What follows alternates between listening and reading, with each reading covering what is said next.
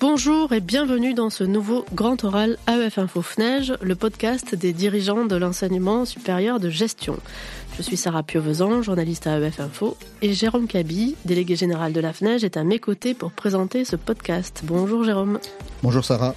Nous tendons aujourd'hui notre micro à Mathilde Gollety, professeure de marketing à l'université Paris II Panthéon-Assas et présidente depuis 3 ans de la fameuse CEFDG, Commission d'évaluation des formations et diplômes de gestion. Bonjour Mathilde. Bonjour Sarah. Bonjour Jérôme. En guise d'introduction, chère Mathilde, pouvez-vous nous expliquer en quelques mots et de la manière la plus pédagogique possible à quoi sert la commission que vous présidez, qui dépend du ministère de l'Enseignement supérieur et de la Recherche ? Bien sûr, donc la CEFDG évalue la qualité des formations portées par les écoles de management privées. Donc elle s'assure que les écoles de management proposent des programmes qui suivent un ensemble de critères en lien avec la qualité pédagogique de recherche, et ce sont l'ensemble des membres de la commission qui s'assurent que ces critères sont respectés et qui proposent l'octroi des labels de qualité, visa ou grade, au ministère de l'Enseignement supérieur et de la Recherche, et c'est le ministère qui accrédite les formations, puisque seul le ministère a le monopole de la collation des grades. Donc vous faites des recommandations, d'une certaine manière, pour des visas de 2, 3, 5 ans, je crois, ou des grades de licence ou de master. Tout à fait, vous avez tout à fait raison de souligner qu'il y a un levier très important qui est la durée. On propose l'octroi de ces visas ou de ces grades pour une durée déterminée. Ça peut aller jusqu'à 1 an, jusqu'à 5 ans, pour forcer finalement les établissements d'enseignement supérieur privés à ne jamais baisser la garde, mais quelque part à s'engager dans une démarche d'amélioration continue. Et il y a des fois où le ministère, change vos propositions ? Jusqu'à présent, non. On n'a jamais été désavoué dans les avis que la commission a rendus, puisque ces avis sont composés de points forts, points de vigilance et recommandations, et on a toujours été suivi par le ministère de l'Enseignement supérieur et de la Recherche. Alors Mathilde Gollety, on va revenir sur les enjeux de votre commission, mais juste avant, un mot sur votre propre parcours. Vous avez une carrière de pure universitaire, entre guillemets. Vous avez fait vos études à Paris Dauphine jusqu'au doctorat. Vous avez une HDR de Paris 1 Panthéon-Sorbonne, une agrégation du supérieur, et ensuite vous avez enseigné à l'université d'Evry, puis à Paris 2.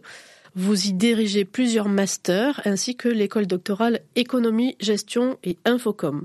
Qu'est-ce qui fait qu'un beau jour de 2020, je crois, vous acceptez d'entrer à la commission, à la CEFDG, d'abord comme simple membre ? Qu'est-ce qui vous a intéressé là-dedans ? Alors à cette époque-là, j'avais pas encore toutes ces responsabilités, non pas la responsabilité de l'école doctorale. Je trouve que notre métier d'enseignant-chercheur, il a plein de facettes différentes. J'y voyais une facette nouvelle, pénétrer le monde des écoles de management et regarder comment ce monde des écoles fonctionne par rapport à l'université. Donc j'ai accepté de faire partie de cette commission avec grand plaisir. Et vous en avez été élue présidente, donc à peine quelques mois après, en janvier 2021. C'est un poste d'observation assez privilégié du marché des formations en management en France. Qu'est-ce qui a changé, d'après vous, en 3 ans ? Quelles sont les évolutions les plus notables ? Oui, bien sûr. Alors, il y a, je dirais, la hausse des effectifs des écoles de management qui passent sous les fourches codines de la commission, puisque cette croissance des effectifs, elle a entre 2018, qui est un point d'inflexion quand on regarde en fait, jusqu'en 2022, il y a eu plus 33% d'effectifs contre plus 12% pour l'ensemble de l'enseignement supérieur. Ensuite, je dirais qu'il y a eu une croissance aussi bien évidemment de l'apprentissage, puisque toujours à partir de cette année 2018, qui est un point d'inflexion, on avait 7,8% des effectifs étudiants des écoles de management évalués par la CEFDG qui étaient apprentis. En 2022, ils sont 20,5%.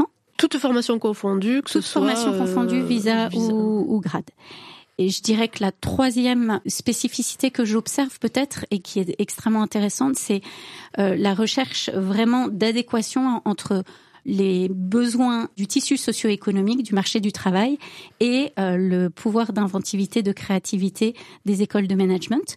Donc on voit poindre des nouvelles formations, que ce soit autour de la responsabilité sociale, sociétale, environnementale, que ce soit aussi autour de l'IA. Donc on voit cette recherche très très étroite en fait d'adéquation entre les entreprises, les besoins des entreprises, des organisations en général, et les nouvelles formations. Donc vous avez plus de demandes de formation dans ces domaines-là qu'il y a 3 ans. Oui, tout à fait.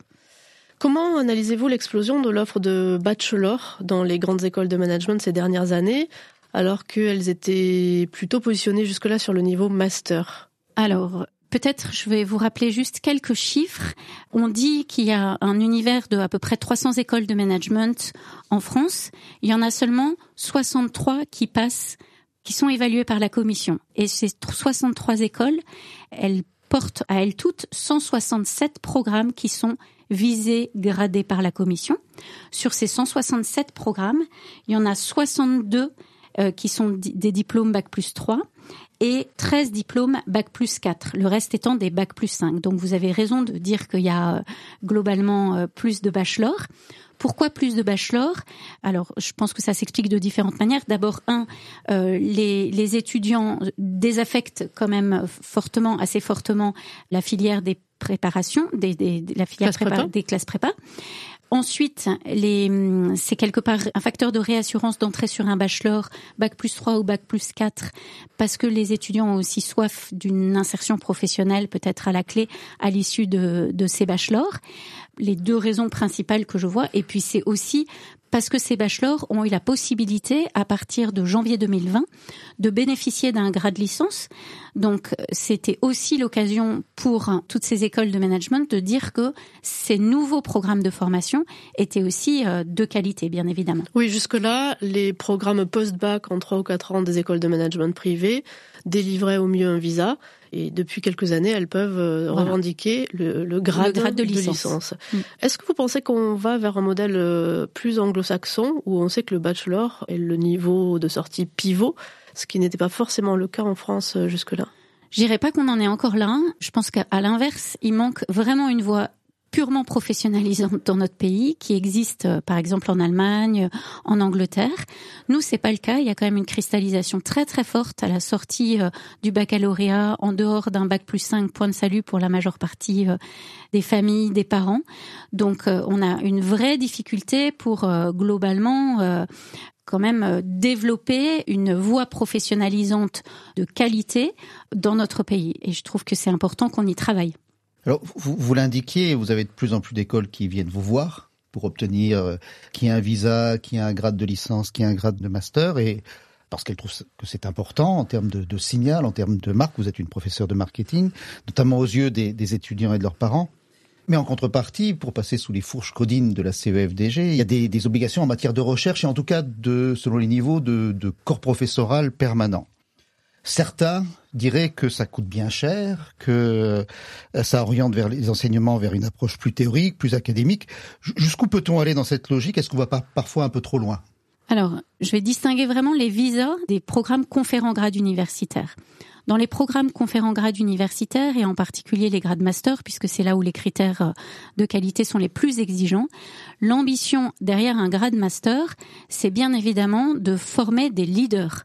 C'est pas de former des cadres à des postes intermédiaires, mais vraiment de préparer à un esprit critique, à une capacité d'analyse, à une réflexivité, et tout ça, c'est les critères qui permettent de mesurer ça. C'est l'obligation, bien évidemment, de faire un mémoire de recherche, c'est d'avoir de l'initiation à la recherche, de la formation à la recherche, et tout ça, c'est toutes ces écoles-là, comme les universités d'ailleurs, des diplômes nationaux de master, forment les étudiants à bien penser, si je puis dire. Alors, comment vous mesurez cette espèce de ruissellement de la recherche vers les étudiants, au-delà du pourcentage de profs permanents, comment vous vérifiez qu'effectivement la recherche, infuse vers les étudiants? On s'assure de l'alignement entre les expertises recherche du corps professoral permanent, professeur publiant ou produisant, et des thématiques des formations qui sont développées. Donc, bien évidemment, s'il n'y a aucune expertise, je prends un exemple, s'il n'y a aucune expertise en DDRS dans une école et qu'il y a l'ouverture d'un programme DDRS parce que c'est la mode, c'est une incohérence qui est signalée par la commission et qui pourrait donner lieu à le refus de l'octroi d'un signal de qualité. Donc, on s'assure bien évidemment qu'il y ait une vraie pertinence entre les expertises portées par le corps professoral enseignant et l'offre globale de formation de l'école. Alors, toujours pour rester dans cette thématique, certains acteurs de notre secteur revendiquent qu'il pourrait y avoir un autre type d'enseignement supérieur en gestion, plus professionnalisé au sens de moins académique et donc moins coûteux, mais qui bénéficierait quand même d'une reconnaissance par l'État via le ministère de l'enseignement supérieur et de la recherche, et non plus seulement comme aujourd'hui via le ministère du Travail et son registre national des certifications professionnelles, plus connu sous le RNCP. Oui, vous avez résumé très rapidement. En fait, il y a une dualité entre, dès lors qu'un programme est enregistré au RNCP qui est délivré par le ministère du Travail, l'école se targue quelque part d'être un établissement reconnu par l'État, et c'est ça qui a introduit beaucoup de confusion dans l'esprit des familles et des étudiants, puisque cette reconnaissance qui existe et qui n'est pas à négliger dit quelque chose de l'adéquation entre la formation et les besoins du monde socio-économique, mais ne dit rien de la qualité pédagogique, et je dis bien pédagogique, de la formation. C'est ce qui est notamment regardé derrière le visa que délivre la Commission, puisque le visa est le premier signal de qualité, mais qui n'est pas adossé à la recherche, qui a comme objectif de dire c'est une formation de qualité parce que il y a une équipe permanente, parce qu'il y a de l'internationalisation, parce qu'il y a tout un ensemble de critères. Donc moi je pense que évidemment, on devrait, je comprends très bien que le ministère de l'enseignement supérieur et de la recherche souhaite pouvoir se prononcer sur la qualité de ces formations qui sont à visée professionnelle. C'est tout l'enjeu, très certainement, vous faites référence au groupe de travail sur le nouveau label qui est actuellement en cours de discussion, de réflexion.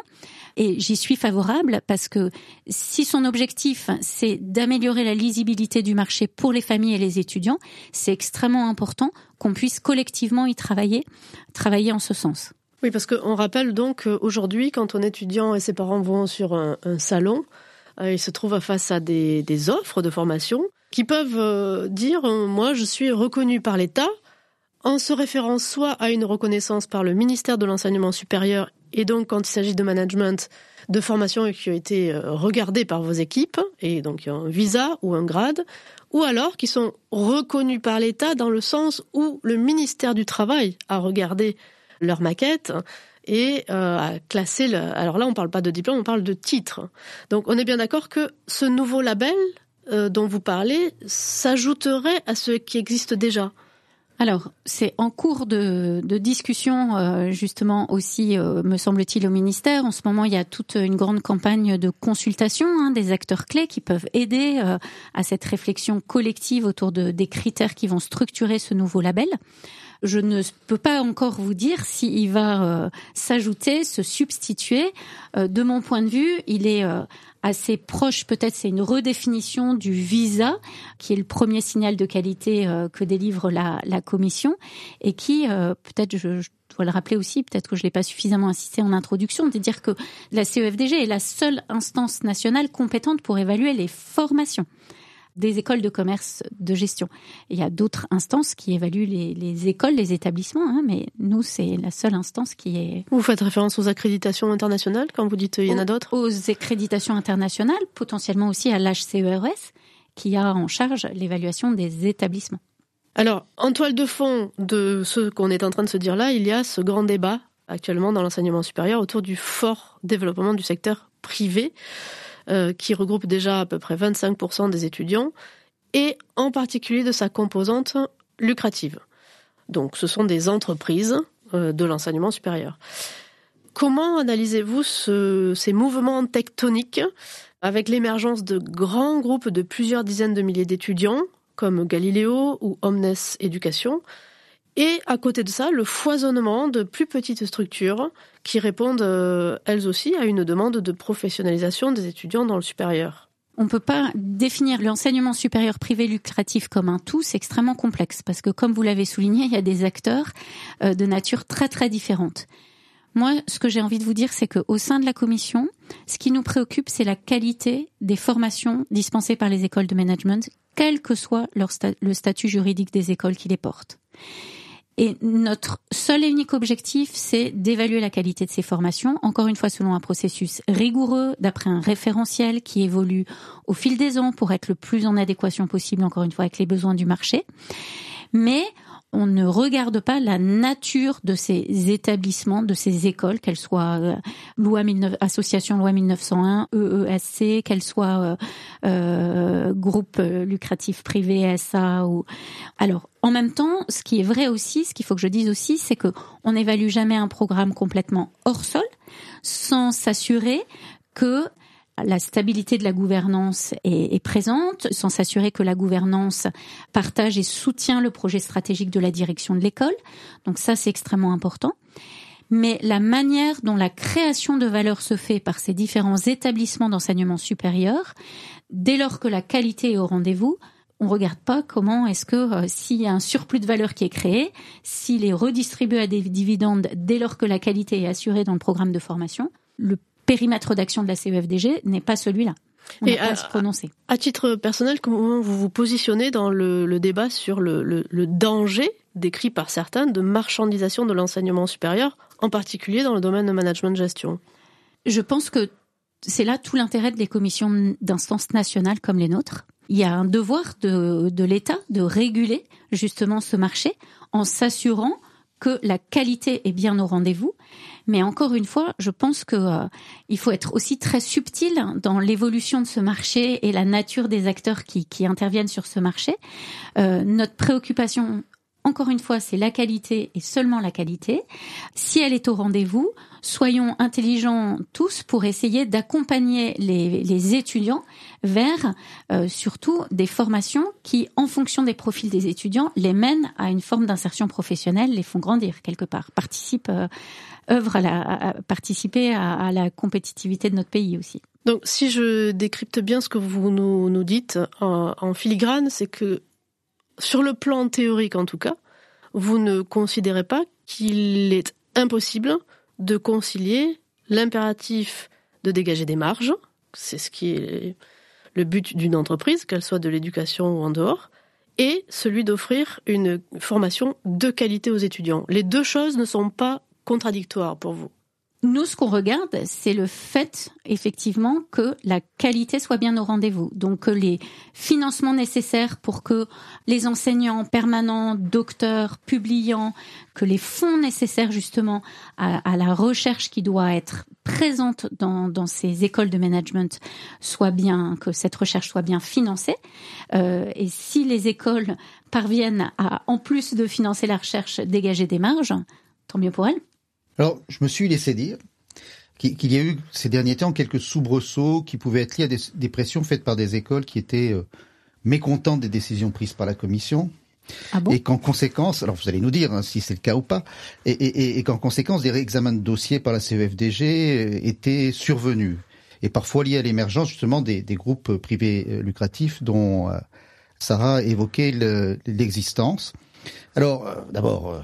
Est-ce que c'est réel ? Et puis, comment la CEFDG peut-elle se prémunir, même si ça n'est pas réel, contre de telles tentatives dans le cadre de ces débats et des décisions qui sont, pas des décisions, mais des propositions qui sont formulées par la Commission ? Alors, j'ai envie de vous répondre en vous disant que depuis que j'ai pris la présidence de la Commission, peut-être que s'il faut revenir un tout petit peu sur le bilan de ce que j'ai pu faire, je dirais que la première année, on a été dans un processus d'autonomisation aussi de la Commission en lien avec le HCERES, le ministère de l'Enseignement supérieur, la création de la CDEFM. On a bénéficié quelque part d'un alignement de planètes qui a permis à la Commission de lui donner une place vraiment dans le paysage de l'enseignement supérieur et de la recherche, peut-être plus reconnue, plus visible, avec une refonte aussi de nos outils d'évaluation assez fondamentale quand même, la création de cette fameuse data sheet qui est aujourd'hui un outil repris par les écoles, un outil de pilotage pour les établissements. Je vais venir à votre question. Et deuxième étape, je dirais la deuxième année, ça a été la construction d'une équipe permanente. Il faut quand même que je vous rappelle que la CEFDG avait pas de ressources quand j'ai pris sa présidence. Donc pas de ressources, évidemment les équipes du ministère qui étaient très présente pour aider la présidente, Et puis je voudrais pas négliger non plus la présence des membres qui est essentielle et sans qui je ne pourrais rien faire et on ne pourrait rien faire, bien évidemment, mais il n'y avait pas de ressources propres à la Commission. Et en dotant la Commission d'une équipe permanente, on a pu aussi la professionnaliser. Et c'est là où j'en viens à votre question, c'est qu'on s'est doté d'un règlement intérieur qui n'existait pas auparavant, donc, et qui est sur notre site internet, et d'une charte de confidentialité et de conflit d'intérêts qui pour le coup existait, qu'on a retravaillé et qui permet justement de nous prémunir contre d'éventuelles pressions ou conflits d'intérêts qui existent dans toutes ces actions d'évaluation, je dirais. Donc, pour rebondir sur le cas précis que vous signalez, moi j'ai pas du tout eu j'ai pas le sentiment que la commission n'ait pas suivi son règlement intérieur. Il y a évidemment une période contradictoire. Ça me paraît logique aussi que dans une évaluation, on puisse donner la parole à l'école pour dire est-ce que la décision qui a été rendue, est-ce que vous avez des points à préciser ou pas? C'était le cas. Je vais pas rentrer quelque part plus dans le détail du dossier. Je pense que c'est pas le lieu. Mais ce qui est important de noter, c'est que dans le règlement intérieur est prévu une période contradictoire et que la commission est dotée d'une charte de confidentialité et de conflit d'intérêts qui permet d'éviter, de faire en sorte surtout qu'il y ait une équité, une objectivité la plus grande possible, une neutralité aussi dans l'évaluation la plus grande possible. Et vous-même d'ailleurs, vous pouvez le dire Mathilde, parce que c'est tout à votre honneur, vous êtes déportée, bien sûr, dans le cas, pour ces mêmes raisons. Alors, changeant de sujet, vous parliez du HCERES, puisque avec la CEFDG, tout ça fait beaucoup d'acronymes, mais l'autorité publique indépendante qui évalue l'ensemble des structures de l'enseignement supérieur et de la recherche et qui a des activités qui sont similaires à la CEFDG, mais sur un spectre beaucoup plus large. Et donc, vous en êtes rapproché, y compris physiquement, puisque vous êtes maintenant dans les locaux du HCERES. Alors, est-ce que ça a vocation à se perpétuer? Et puis, jusqu'où ira cette intégration? C'est-à-dire que si on se projette un peu dans le futur de la CEFDG, est-ce que ça deviendra comme les autres ou est-ce qu'il y aura toujours une spécificité, selon vous? Alors, moi, j'aime pas trop ce mot d'intégration, quand même, parce que c'est pas du tout... Encore une fois, on a bénéficié pour moi je reprends une expression un peu à la mode, d'une espèce d'alignement de planète, entre le président du HCERES Thierry Coulhon, la directrice générale de l'enseignement Anne-Sophie Barthez, la présidente de la CDEFM Alice Guillon. Souvent, les grandes décisions, elles sont prises sur des raisons parfois qui sont aussi anodines. Il y avait plus de place au ministère pour accueillir la commission. C'est aussi simple que ça. Dans sa configuration, 28 membres plus les auditions des écoles qui viennent à 4, il n'y avait plus de place au ministère.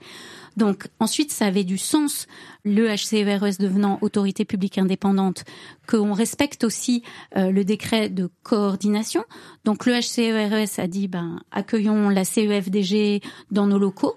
Ce qu'on a fait, on a aussi à ce moment-là travaillé en concertation avec la CTI et le HCERES sur justement la déclinaison. Juste la CTI, votre équivalent pour les ingénieurs. Pardon, la commission des titres d'ingénieurs. On a aussi travaillé en concertation avec eux autour justement de ce fameux référentiel grade licence dont les écoles pouvaient se prévaloir pour leur bachelor. Et on est bien dans le respect du périmètre des instances de chaque évaluation.